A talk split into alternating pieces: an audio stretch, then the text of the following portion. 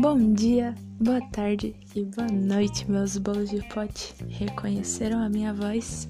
Aqui quem fala é a Milena e sejam bem-vindos ao terceiro e último episódio sobre sistemas dos anatôminos. Hoje falaremos do sistema respiratório e vocês devem estar se perguntando: Oh meu Deus, sistema respiratório? Galera, sistema respiratório é nada mais nada menos que o sistema responsável por garantir a captação de oxigênio do meio ambiente e a liberação do gás carbônico por meio das respirações. Fácil, né? Agora, fiquem ligados com a informação babado que o Livinho, que não é só cantor de funk, tem para vocês. É com você, Breno.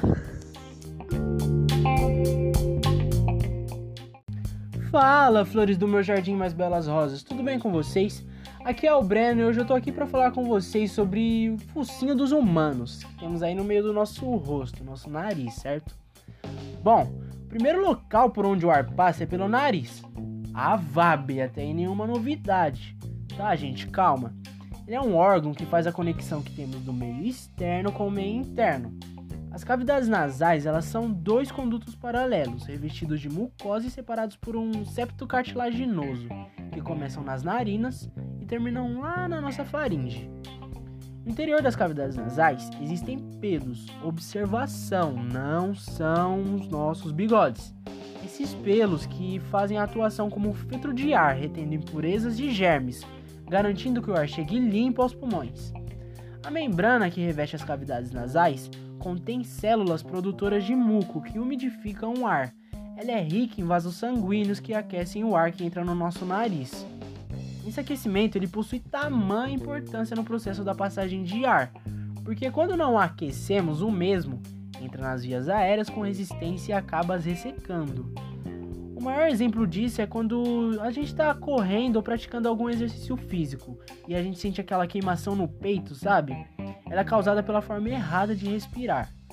Tá, agora o Marcelo ele vai falar com vocês sobre a faringe, a laringe e a nossa traqueia. E aí, meu povo, tudo bem? Marcelão na área mais uma vez. Olha, eu sei que a saudade estava grande da minha voz, né? Então nós não vamos perder muito tempo, vamos direto ao assunto. Tá bom, meu pessoal? Olha, é o seguinte. Em seguida da cavidade nasal, nós temos a faringe, sendo ela um tubo muscular que conecta a cavidade nasal até a laringe. Como falamos no podcast anterior, tá lembrando? A faringe ela possui diversas funções no sistema digestório e respiratório, e a mesma faz a passagem do ar inalado e dos alimentos ingeridos até os outros órgãos dos sistemas respiratório e digestório, respectivamente.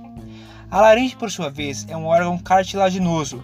A mesma possui essa característica, pois para fazermos o processo de inspiração e expiração, trabalhamos com uma diferença de pressão que poderia colar as vias aéreas. É, pessoal, e a mesma é responsável pela fala e permite a passagem do ar entre a faringe e a traqueia. Ora, tá entendendo? Certo.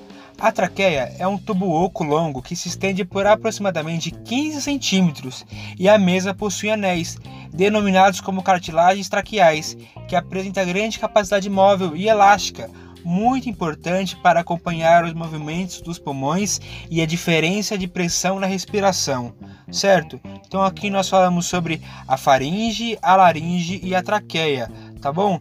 Bom, agora eu vou passando a minha vez para a minha querida Júlia. Júlia, passo a barca para você. Beijão.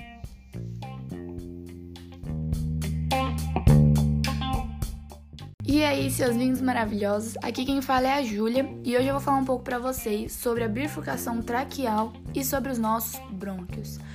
Mas Júlia, que diachos é a bifurcação traqueal?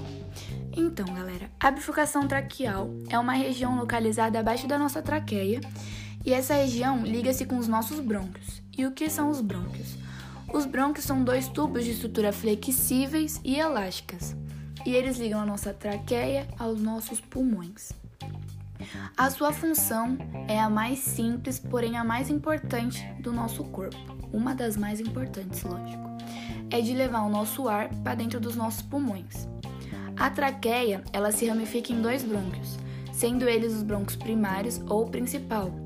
O que também recebem o nome de brônquio principal direito, que é o mais curto, o mais vertical e o mais largo, e o brônquio principal esquerdo, que na sua porção extrapulmonar ele apresenta uma estrutura muito semelhante com a da traqueia, possuindo anéis de cartilagem. Dentro de cada pulmão, a gente tem o brônquio principal, brônquio principal, galera, peraí, ou o primário. E esse brônquio primário, ele se ramifica diversas vezes, dando origem a uma estrutura chamada de árvore, árvore bronquial.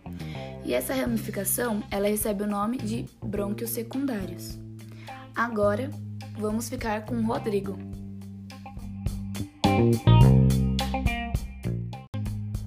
Os brônquios secundários se ramificam, formando os brônquios terminais, e posteriormente os brônquios respiratórios, que possuem diâmetro de cerca de 1 mm e não possuem cartilagem. Os bronquíolos respiratórios marcam a transição para a parte respiratória e se abrem no chamado ducto alveolar.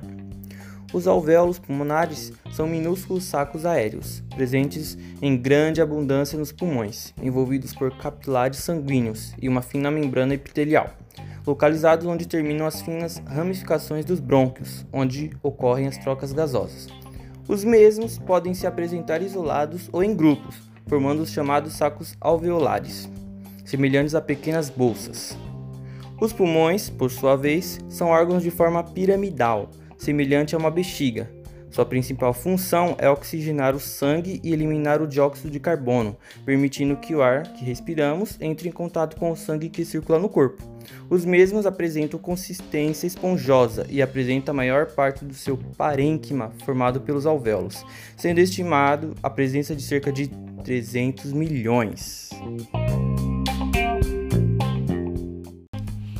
Cada pulmão é revestido por uma membrana protetora, chamada de pleura. Essa membrana reveste internamente a cavidade torácica e externamente os pulmões, recebendo o nome de pleura parietal e visceral, respectivamente. Entre a pleura parietal e a pleura visceral existe um espaço que apresenta um líquido. Esse líquido garante o deslizamento de uma pleura sobre a outra quando os pulmões se enchem e libera o ar nos movimentos respiratórios.